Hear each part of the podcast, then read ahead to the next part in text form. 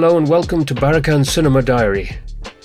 こんにちは、ピーター・バラカンです。はじめまして、岡本図というバンドをやってるボーカルの岡本翔です。バラカンさん本日はよろしくお願いします。こちらこそよろしくお願いします。お願いします。まず、この簡単な自己紹介といいますか、バラカンさん。はいはいえ、はじめましてですよね。多分そうだと思います。そうですよね、多分。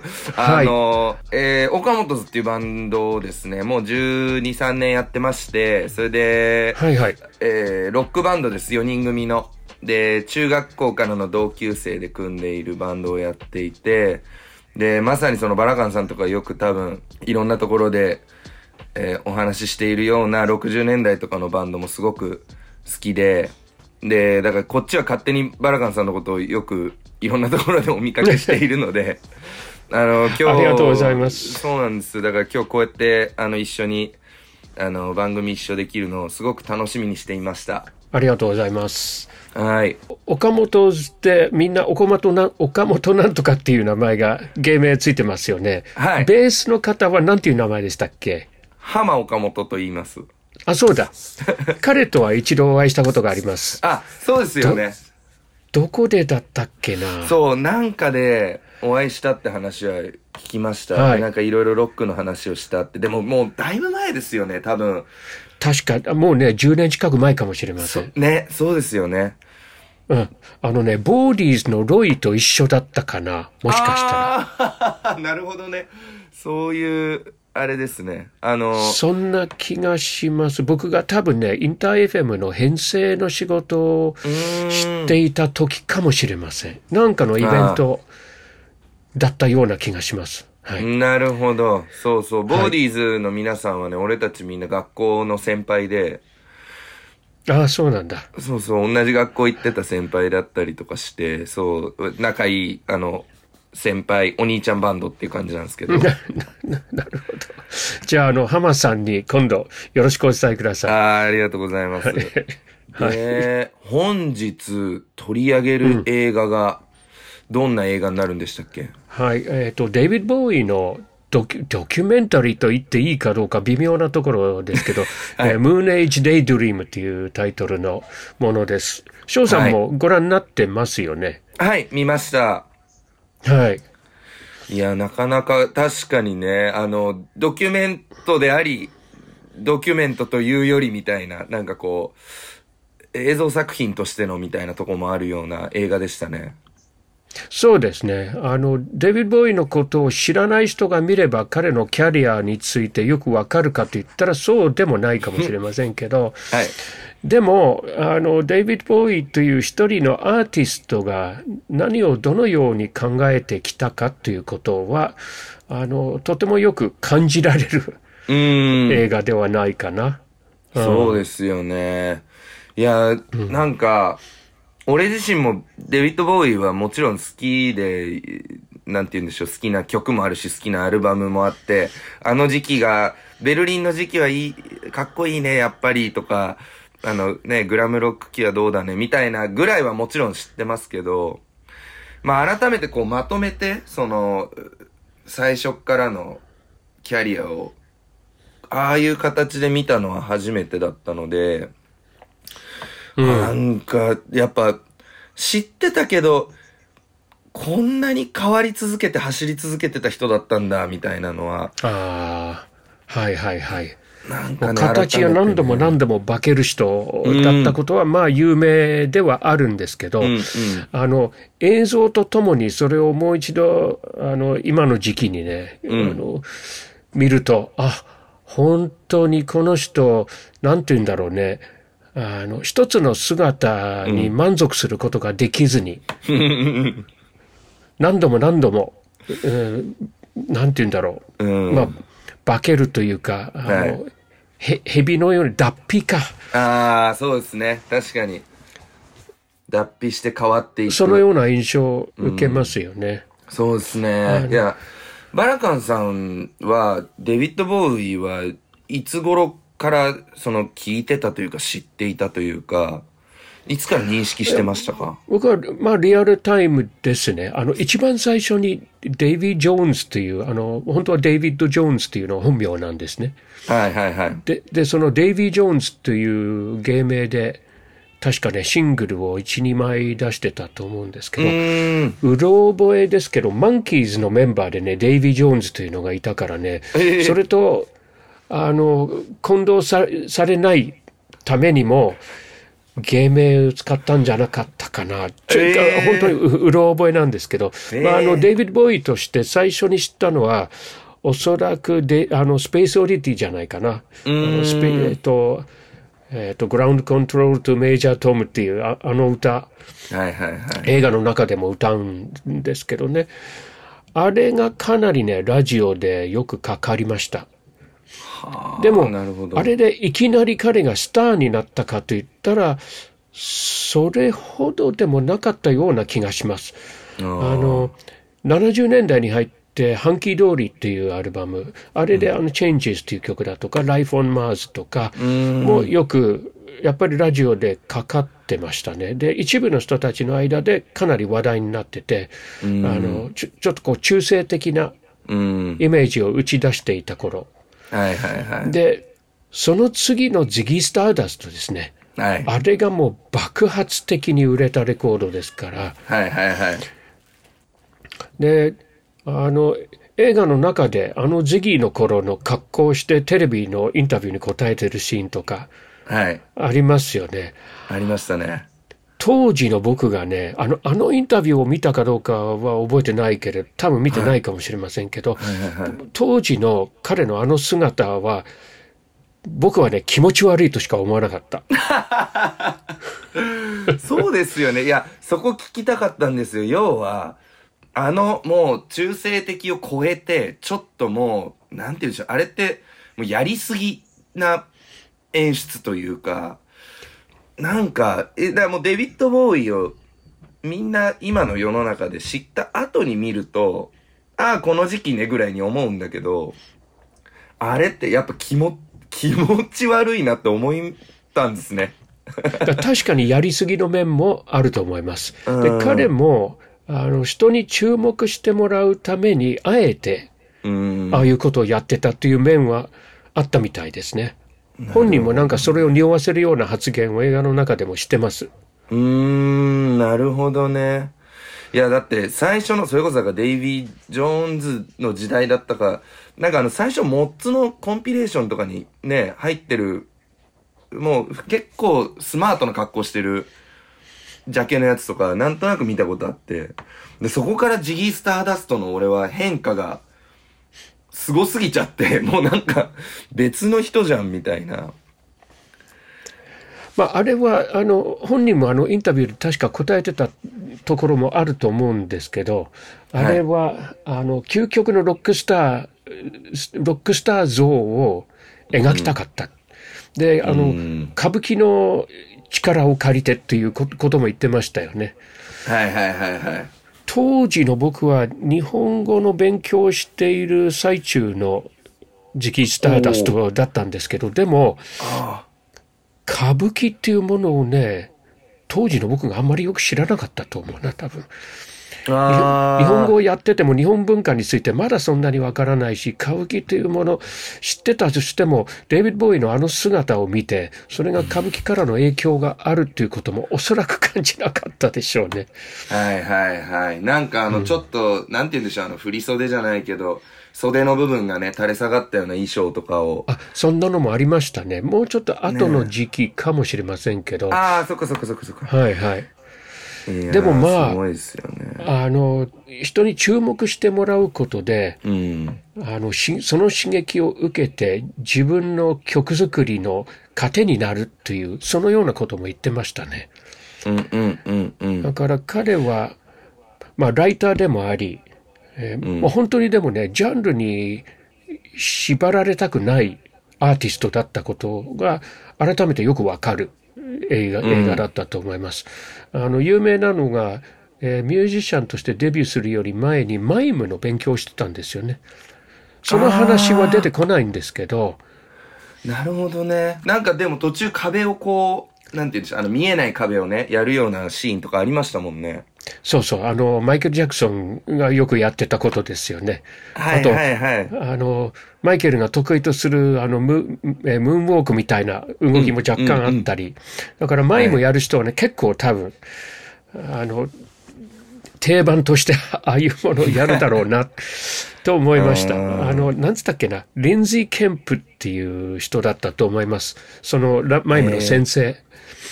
その辺、割とのボーイの話で有名なんですけど、でも、一切そういう話は出てこないんですよね、この映画には。うんうんだから本当に彼の演奏しているシーンと、うん。うん。それからいろんなインタビューの発言うん。だけで構成されてますね。プラス、まあ、かなりサイケな、あの、かなりサイケですよね。形形形で編集されたい映像が次々と出てきますけど、うーん。うん、あの感じがだから、なんて言うんでしょう。その、デイビッド・ボーイっていうアーティストのアート性じゃないけど、その、アート性って言うと簡単すぎちゃうかもしれないですけど、なんかこう、具体的に、えー、誰かがどう言ってこうなりました？みたいな話じゃなくて、もっともっとそのイメージの中のデイビッド・ボーイっていうのをなんかこう描くためなんだろうなっていうのは、やっぱ伝わってきたし、デビッド・ボーイには、このドキュメンタリーっていうススタイル、このサイケデリックなドキュメンタリーっていうスタイルが、まあ似合う、うん。似合うアーティストなんだなっていうのは、それはそれで思いましたけど、はいはいまあそのさっきジャンルにとらわれないって話をバラカンさんおっしゃってましたけど、その時々でやっぱり革新的ななんて言うんでしょう、音楽的にね、すごく革新的な音作りだったりとか、曲作りっていうのを彼はしてると思うんですけど、実際にその、世界のいろんなまあミュージシャンに、ボーイが音楽的に与えた影響、シーンに与えた影響とかっていうのは、どれぐらい大きかったんでしょうね？いや、相当大きかったと思います。あうんの、影響を受けた歌手もミュージシャンも無数にいると思いますうね。ん。まあ、そのあの影響ももちろんそうなんですけど、はい。あの僕が改めて、ああ、そうか、すごかったなと思ったのは、はい。亡くなった後に、はい。えっ、と、あれはドキュメンタリーだったか、ニュース番組だったか、世界中の、あの、ゲイだとか、あるいはジェンダーで言うと、完全な、あの、男性、女性というジェンダーの意識以外の人たちが、あの、70年代の時点からもちろんいたわけですけど、はい。デイビッド・ボーイがああいう中性的なイメージを打ち出すまでは、誰も声を出して、私はそうだということが言えなかったらしいんですね。あであまりにも彼の人気がすごかったから、はいその影響がいかに大きかったか。みんなね、彼が亡くなった後に、どれだけリスペクトしてるか、それも音楽だけじゃなくて、うん自分たちに声を与えてくれたという、そういうことを言う男性も女性もそうだったんですけど、うん。そういう、彼がね、実際に本当に、あの、ACDC だったかどうかとか、そういう、あの、くだらないことをね、インタビューで聞く人、聞く人がいっぱいいるわけで、で、彼は、あの、いろんな答え方をしてるんですけど、要は、あの、そういう、えー人たちがいるっていうことを、彼、彼が、なんて言うんだろう、えっ、と、勇気づけたっていう、そういうことですね。自分の姿を通して。確かにね。いや、まあ、あれは大きかったでしょうね。センセーショナルで。だから今、あの LGBTQ とか、はまあ、いまだにね、あの、物議を醸す部分は国によっうてん、うん。ありますよね。はいあの日本は割とね、保守的で、うんえーそういう、あの、例えば同性婚を認めるとか、そういうのはなかなか遅遅れる国なんですけど、うん今世の中でかなり、えーそういうことを認める国が多くなってますよね。はい。50年前にデイビッド・ボーイがいなければ、果たしてどうなってうるか。というぐらい、あの、そういうことに関して彼の影響はすごかったと思います。確か当時はね、ただ単に気持ち悪いと思ってただけだけど、まあね、でもやっぱそれが、でも気持ち悪いって思いつつも、でやっぱそれがこうバーッと人気になったりとか人に、人の目にこう触れていく、お大勢の人の目に触れていくっていうのを経て、それで、なんて言うんでしょうね。あ、そういう概念ってあるんだとか、そういう価値観ってあるんだみたいなことが、自然とやっぱそうやってね、あの、そういう人がいることによって浸透していくわけじゃないですか。で、なんかそのベースがあるかないか、下地があるかないかで、やっぱり変わってくる部分ってのはあったんだろうなってのは確かに今バラカンさんの話聞いてて思いましたね。うんうんうん。かなり彼は哲学的な考え方をする人だなっていうのは、映画を見てて改めて思ったんですね。うん。で、哲学的っていうかね、はいあの、物事を深く考える人。だったんですね。で、その時期時期で彼の感性も少し変わったり、はい。でも常にね、自分が安定してしまったら、んアーティストとしてもう終わりだっていうことを何回か言いますよね。はい。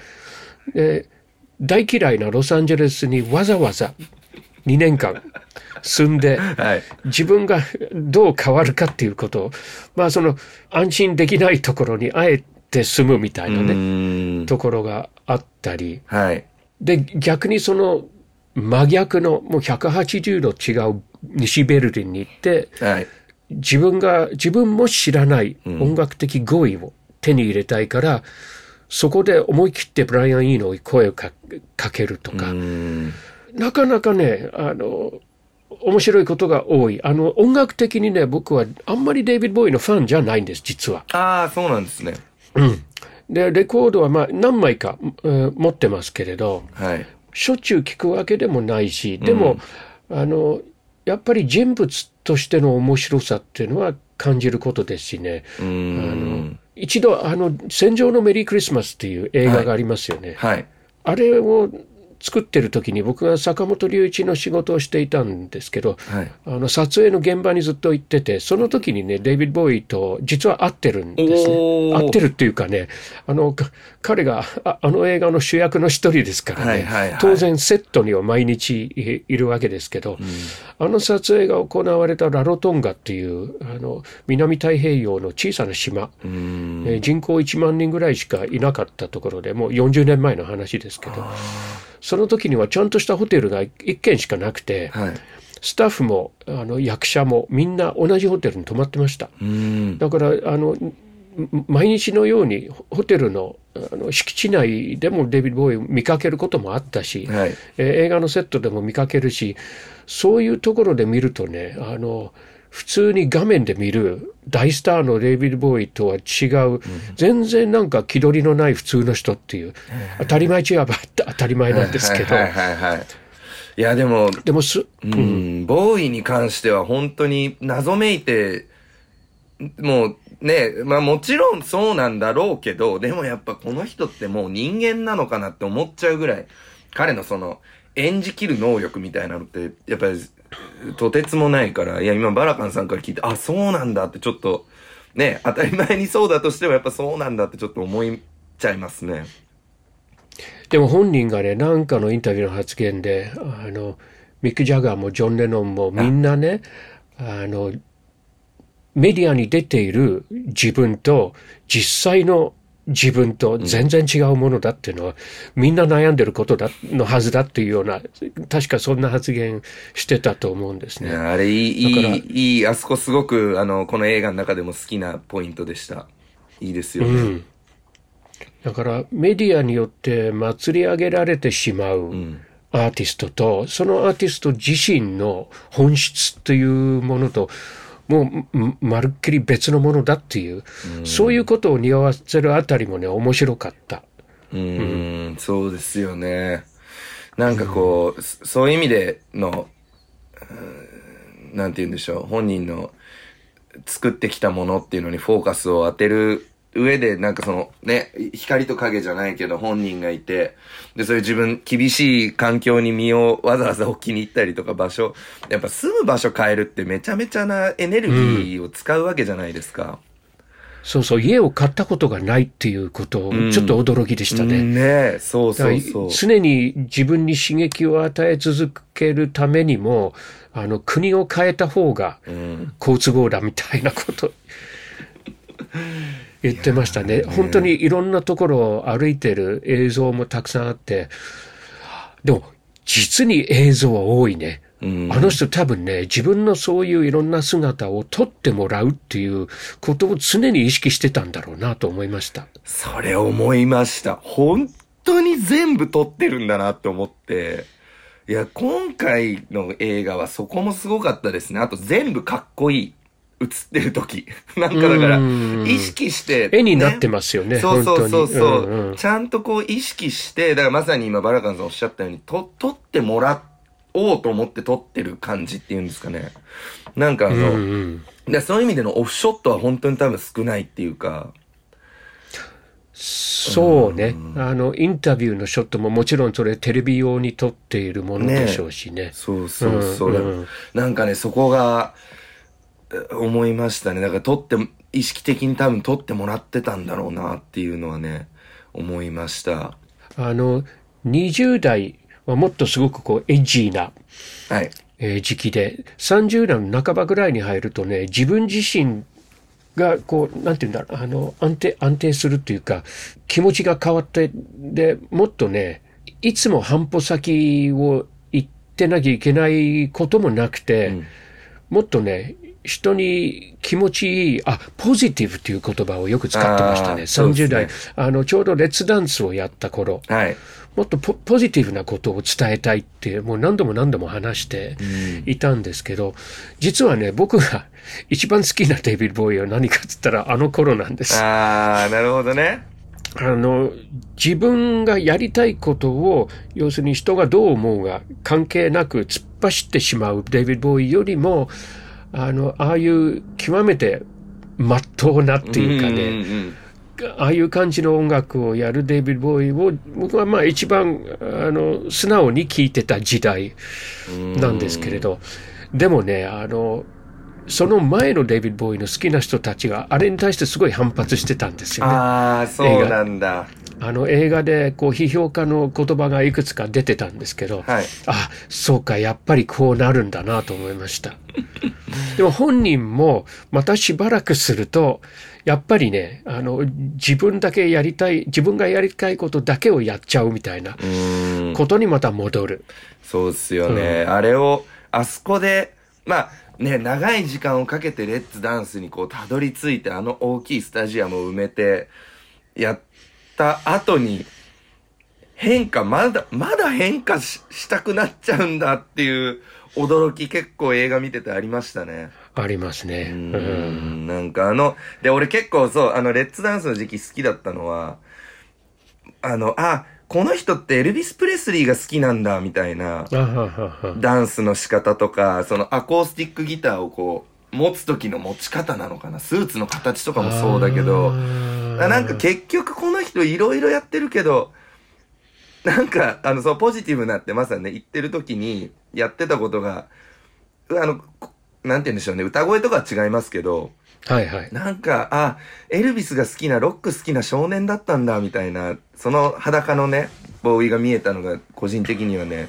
あ、いいなと思いました。そうですね。あの、47年生まれですから、エルヴィスがデビューした時はね、彼が、まあ、8歳とか9歳とか、そのくらい。で、多分、子供の時にもう、エルヴィスの歌をラジオで聞いたりもしてたんでしょうね。ああの、レッツダンスの時に来日もしてて、で、坂本龍一のラジオ番組のゲストに来たんですね。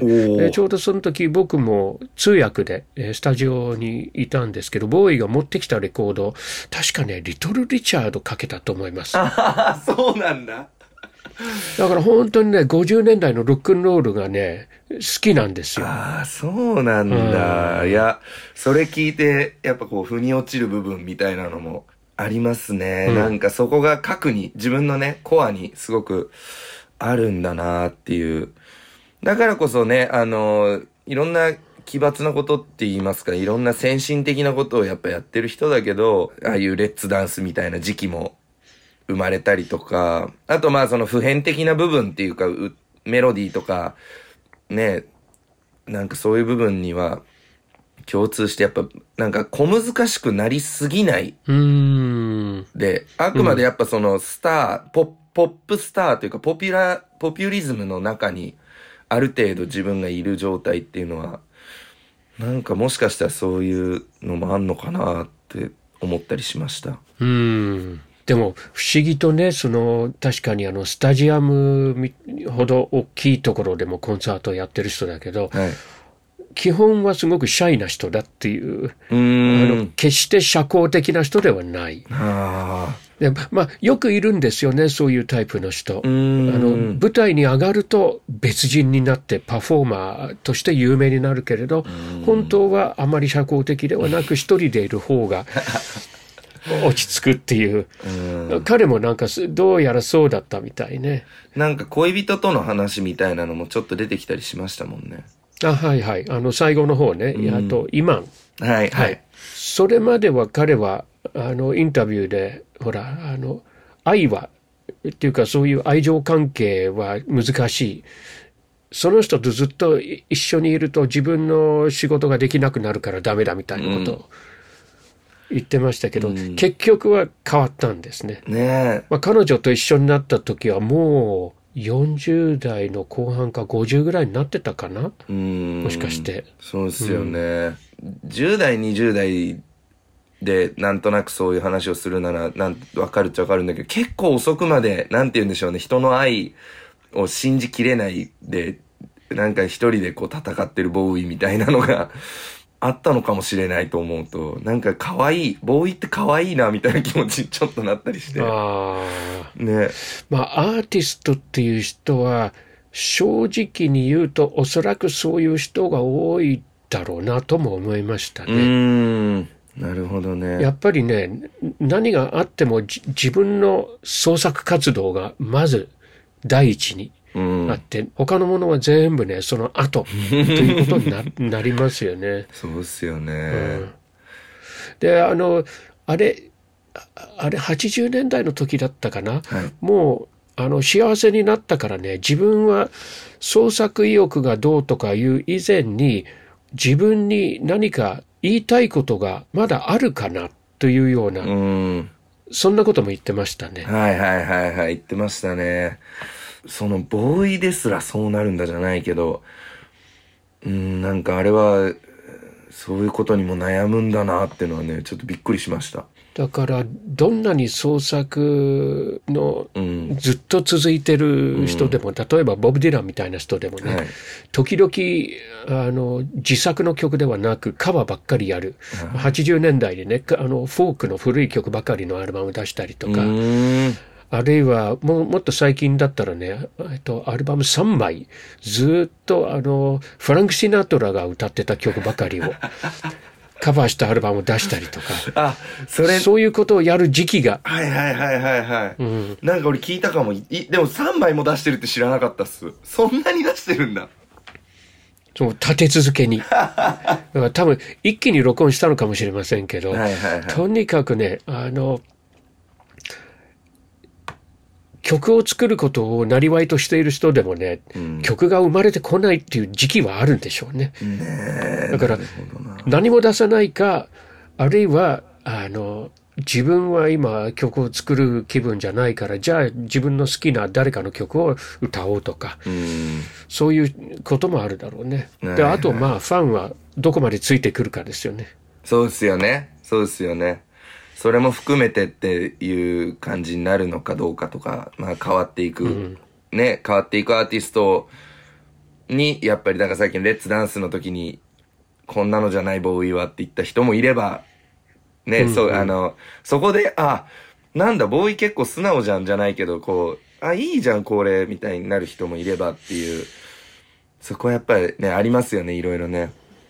うんうんうん。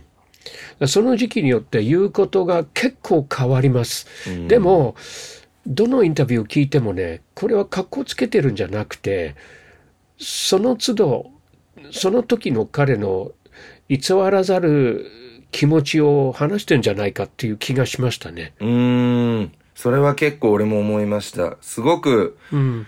なんて言うんでしょう、ああいう、しかも、そのね、6、70年代から活躍してるロックアーティストってもっと意地悪な答え方とかする人もいるじゃないですか。うん。うん。ボーイって全然意地悪言わないんだな、みたいな。なんかその、本当に素直な気持ちをなるだけ答えようとしてるんだなっていうのは結構思いました。うん。確かにそうですね。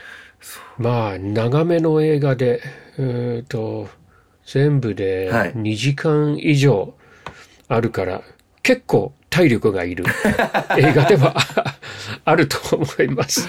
そうですね。で、し正直、あの、サイケデリックなね、映像のところをね、ところどころ僕は若干疲れましたけど、そうですよね。結構サイケデリックな分量もね、あったりしました。あ多いというか、うねんあったから。で音楽が基本はずっと流れてる感じでしたよね。そうですね。はうい。んと、コラージュというか、その、うん。そのね、時代のお別のテレビ番組から持ってきたんだろう。オズの魔法使いのあの、ね、はいはいはい。家が台風で吹き飛ん、あの、竜巻で吹き飛んじゃう映像とか、はいはい。なんかああいうのが。あとあの、ボーイが影響を受けた人たちの話は全然名前とか出さないんだけど、えーその、その人たちの写真がコラージュではい。